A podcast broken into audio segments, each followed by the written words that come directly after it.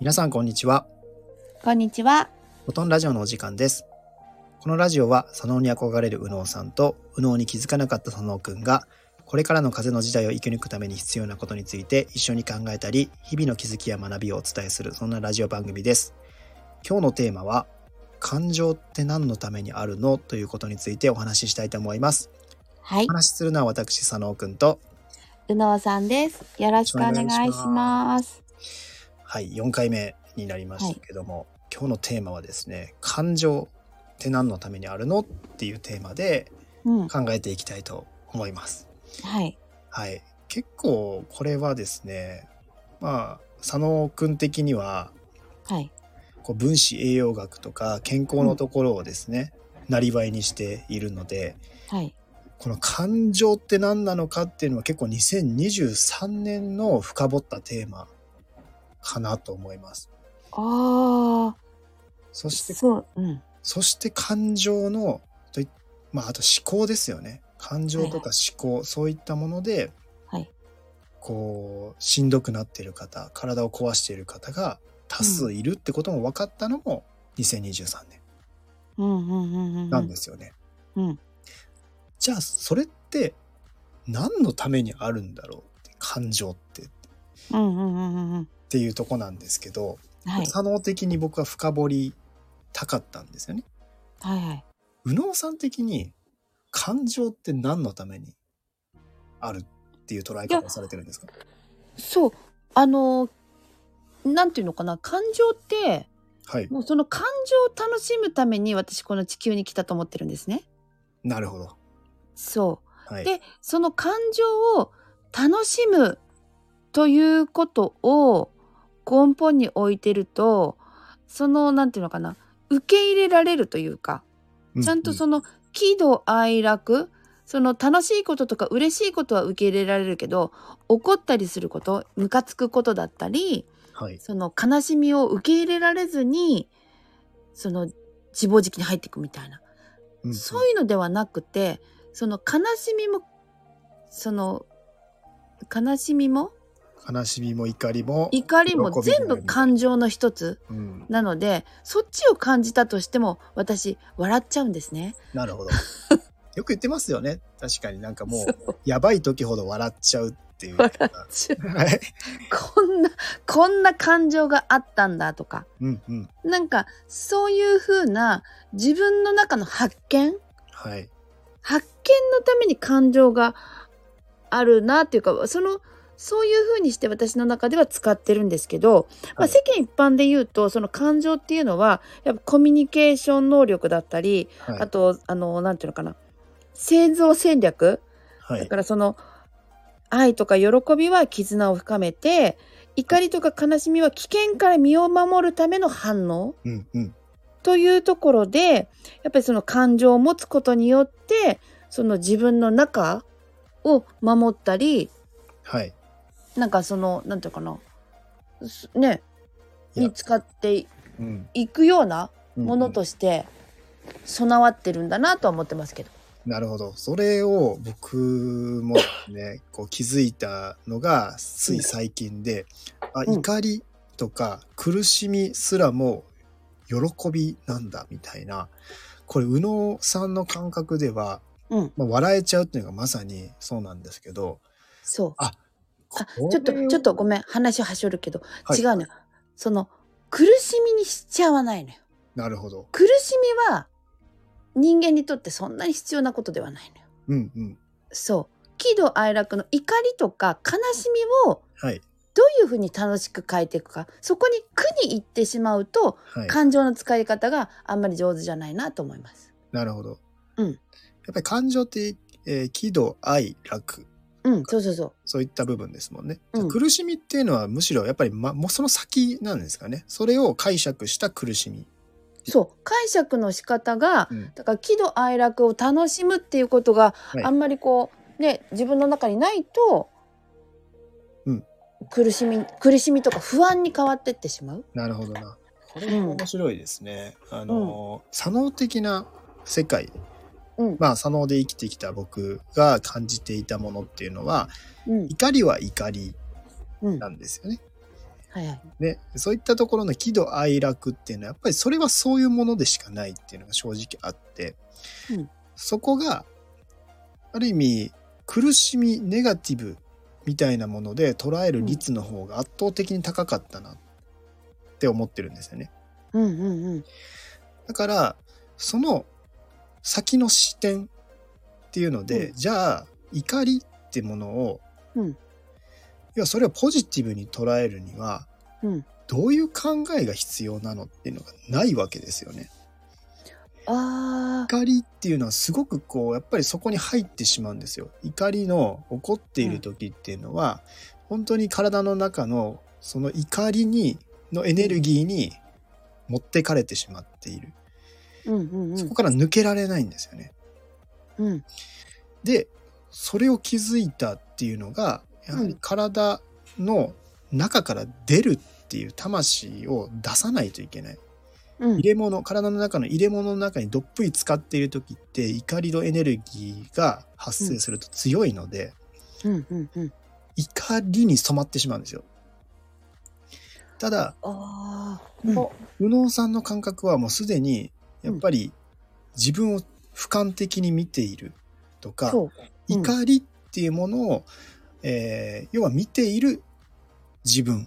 ていうものがそうそういそうる前提なんですよねこれ。そう。うん。で僕もこのそこがなかったんですけどなんかうん感情を見ている何かがいるなっていうふうに思ったしうん。その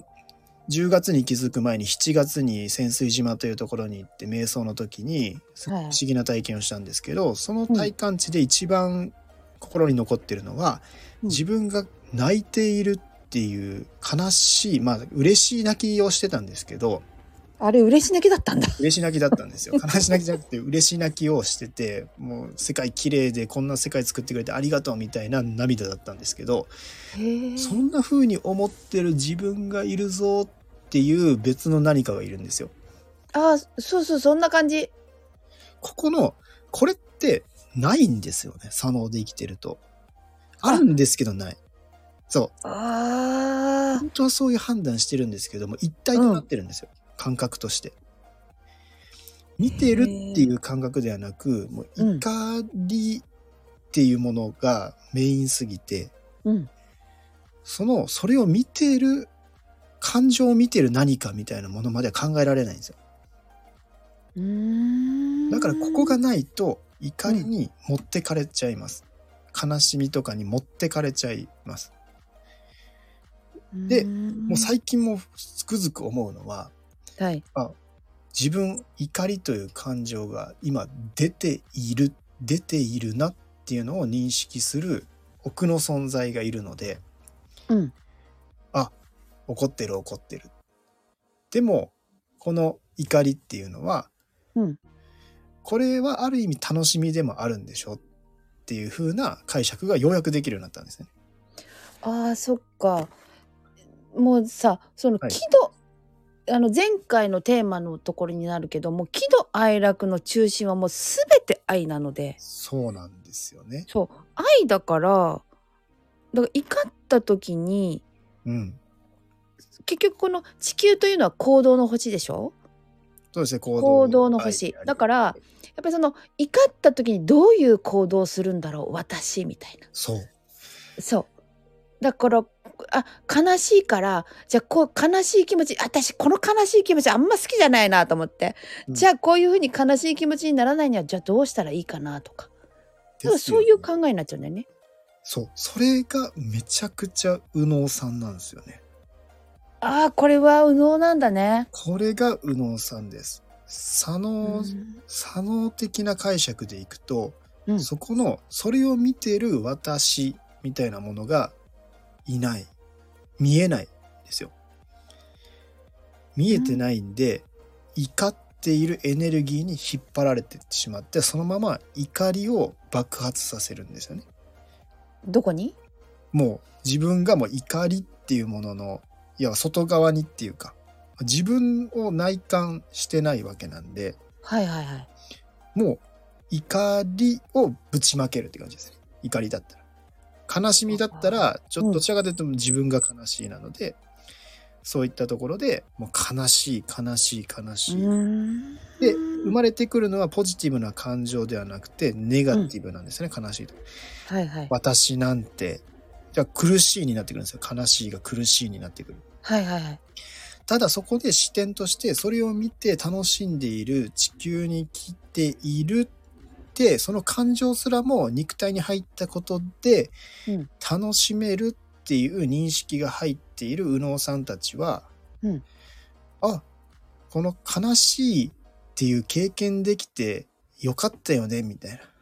むしろなんかそういうところって、ある意味ね魂だけだったらうん経験できなかったことだよねっていそうう超ポジティブな方に持っていくルートができるんですよね。できるこれが右脳さんのすごいところなんですよ。そうだから私はそれが得意なので私は喜びマニアっていう瞑想を作ったのそうですよね。全てのことを喜びに変えていくなるほど。うんなんかいだってわゆるもうこれを喜びしかないじゃん喜びしかないじゃんですよ ね。そうそうそう。それを左脳的な人は、うんいや、そう思えたら楽だけど、できないでしょって言うはずなんですよね。そうあーそっかみんなそれを口にしなくてもそういうふうに思ってたんだねそうだってネガティブが出てくるっていうのもあるし、そっちのうん後ろからもう一個その感情を見てる自分みたいなものってないわけなんですよ。うんその状態でポジティブに思えますかっていうと無理ですよね結構。なんか結局まあそこはさあの佐野さんにもあるんで持ち直すことはできるんですよ。ただそれがうんうんうん見ている自分が持ち直したって感じじゃないんですよ。うーんなんか気持ち的にあーもう一回頑張ろうと思ったなんですけどそこって階層が実は分かれてるんだよ。第一次感情は例えばうんまあこう攻撃されればこっちもやっぱ守らないといけないし攻撃仕返したりとかしてしまうじゃないですか。はいはいは急いにねそれってもう反射的な感情うんうんうんじゃないですか。うんでその後に多分出てきてるものがあるんですよ。あこれってなんか今自分怒ってるよなとか自分ちょっとこう恐れを抱いてるよなっていう、うんうんそれってもう一個裏側にあるあれなんですよね思考でありマインドの部分なんですよね。うんうんだからそれが左脳的なところで行き過ぎると、うん一緒になっちゃってくるこう分かれてないんですよ。うーんもっと言うとさらにそのなんか裏側みたいなものもこれはあっていってそこにフォーカスしていくと、うんいわゆるスピリチュアルで、えー要は守護霊とかそういう話になってきますそういった人たちが脳の中で会話してるっていうような話にもなってきますけどうんうんけど大きく分けて分かりやすいところでいくと明らかにその感情喜怒哀楽みたいなものを見てる自分がいるよねっていううんうんうんこれよく観察すれば必ず皆さんいるはず。うーんでそれに気づいた時に、うんあ感情を見る自分ができるのでようやくそこで、うんポジティブに捉えられるんですよね。うんうんうんこれに気づいた時にあそういえば左脳的にずっと生きてた時って、うん怒りとかってネガティブだったなっていう感じにうーんいやもうほんとそこの解説ありがとうございます。この解説を聞いて多分右脳系の人は多分あの周りの人に「あなたには私の気持ちがわからない」とかそうなんですよ「ね。えっとなんで脳天気なの?」とか「あなたみたいに悩みがない人とは違うのよ」っていうのというふうに言われたことがあると思うんですよ。うん、でそれに対して右脳右脳的感覚だけでいるとえっと私結構人の気持ち考えてるしあの愛はいっぱいあるんだけどなんで人の気持ちが分かんないって言われちゃうんだろうっていうふうに思った方多いと思うんですけど左脳さんってそういう思考だからやっぱり右脳さん的な感覚だとこの人は何も考えてないとかうん、なんかハッピー野郎みたいなそうそうそう。なんかそそういうイメージになっちゃうってことですね。そうです。うん要、はそこの要は見ている自分のうん流れがない、認識してないんですよね。うんうんうんまあ、量子力学でも全てはそれを認識したところから生まれてくるってありますけど、はいこ。の人の頭の中の量子的な世界では、その認識がまずないんですよ。ないってことは、もう世界違いますよね。うんですね。その人の中のルールと自分の世界の中のルールってうん全然違うものになってるんですよ。うん。うん。で、ただそこの認識を生み出した瞬間に自分は起こっているを考えている何かってものが生まれるはずなんで、あこれがまさに意識的な正体。感情とまたそういった、えーまあ、意識的な、魂的なものっていうのはまた別物なわけですよね。あ。へえ。すごい。なんか、その7月の時、去年のね、7月の時と10月の時のパニックを起こしたっていうはい。佐野くんの言ってることが、いやー、わかっ何が分かってパニックを起こしたのかなって思ってたけど、そこの思考が変わるということは、まあ、パニックを起こすわなって感じですね。そうです。そう。で、これをもう無能的な感覚、特に女性の、うんそういった右脳的感覚すごい人からすれば、何をパニクってるのって、そんな当たり前でしょって僕も言われたわけなんですよね。結構ショックだったんですよ、それって。うん、これほどの大きな違い、これが、それうをん、感情を見ている自分がいるっていうことに気づいたことって、うんもう革命的なんですよ、左脳的な人が。そう本当だよね今ちゃんと説明して聞いたらやっとわかるそうなんですよね。で、うんもう人生変わるぐらい衝撃で、今までそんな存在いなかったのに生み、生まれたぞみたいな、うんような、もう衝撃感があるんですけど、うんでも、右脳的感性に強い人とかにそれ言ったら、うん、そうだよ、そうだよって、もう生まれた時からそうだと思ってたよって言われちゃうんです よね。えーってなるんですよ。へえでも、そう考えたら、うん全部愛、ゆえのうんまあ、地球に生まれてきてこの楽しんでいる自分ゆえの感情なんだよねそうそうそううん解釈ができるようになってしまうんですねへえだから左脳的にいた時は何、うんお気楽なこと言ってくれてるんですかって思っていた右脳さんのことを理解できるようになった、おむしーろもうそこが最強ですよ左脳的なところってネガティブに入るんで、そこで苦しいよねって苦しくなっちゃうこうさ佐野さんってさ、はいあんまりだからその自分の感情出してくれないじゃんそうなんです。分かってないっていうのが大きいかもしれないです。いや、そこの認識がないんですよ。そこがうん、腑に落ちてないっていうのがまだ大きなとこだと思うんですけど、よく自分のことを観察したらあるよね分っていうところに気づけるかどうかなんですよ。いやこれ自分への観察力っていうのが相当重要なものなんですけど、うん左脳的感覚の人っていうのはある意味お金稼ぎがうまいです。うんうん仕組み作りがうまいです、うんそういう現代社会のルールを生き抜いていくのが最高にうまいんで、うんトントントンとそこでうまくいってしまうんであまり自分の内側を考える時間ってないんですよね。あーあーそういうことお金の作り方のこのビジネスのためのここの戦略の一部うんが見直さないといけない。うんうんえー従業員に何を伝えないといけないこの仕組み化を成り立たせるためにはみたいなことうんうをん常に思考の中心に考えてるんで、うん自分の心を見てる余裕なんてないんですよ。あなんかあのその辺はちょっと右脳さんは反省ですね。やっぱりその佐野佐野くんたちのそういう思考を理解ができてなかった。なるほど。うん、うん。でもそれだからやっぱりその気持ちがわからないって言われた時にうん、 「わかんないってどういうこと?」みたいな。そうお互いになんですよね。これって、うんまあ、僕はある意味左脳的にすごい生きてたから右脳の感覚になってしまったから、うんうわこっちの時こうだったなこっちの時こうだったなっていうとこが生まれるんですけど、うんお互いに別に悪いことはしてなくてどっちも悪い話じゃないじゃないですか。うんお互いに思うところを生きていただけうでん、すそうだし、よね。うん、うん。どっちが悪いって話では全然なくて、うん、両方存在するから当然ズレは生じるよってだからメンタルが病んだりしてしまうんでしょっていううわー違もいうに気づけなくてそうだよね。これ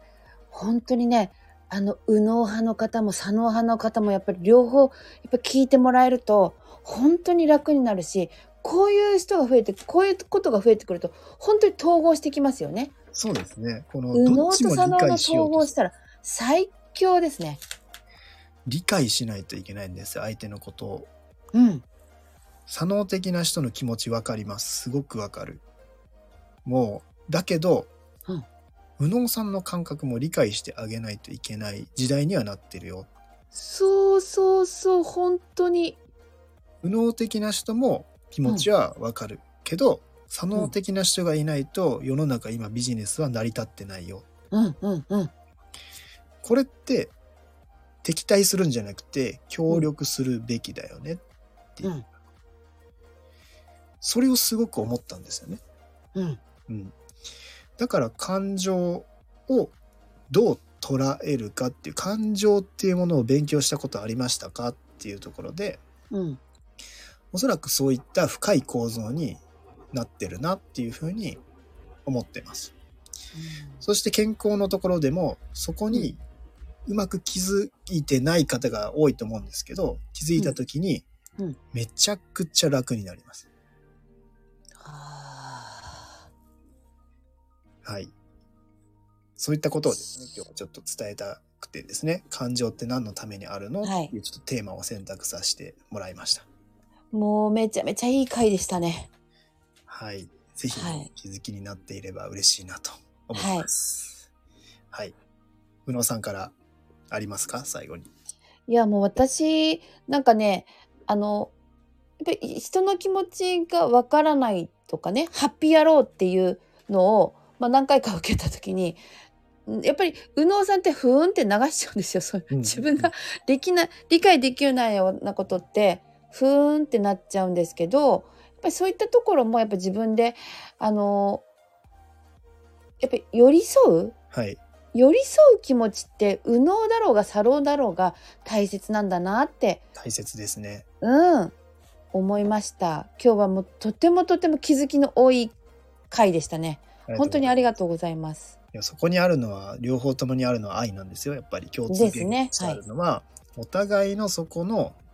違いなだけなんで、うんうん要はね、そこのところに気づけば、お互い理解できるよねっていうようなうんうんところだと思ってるので、はい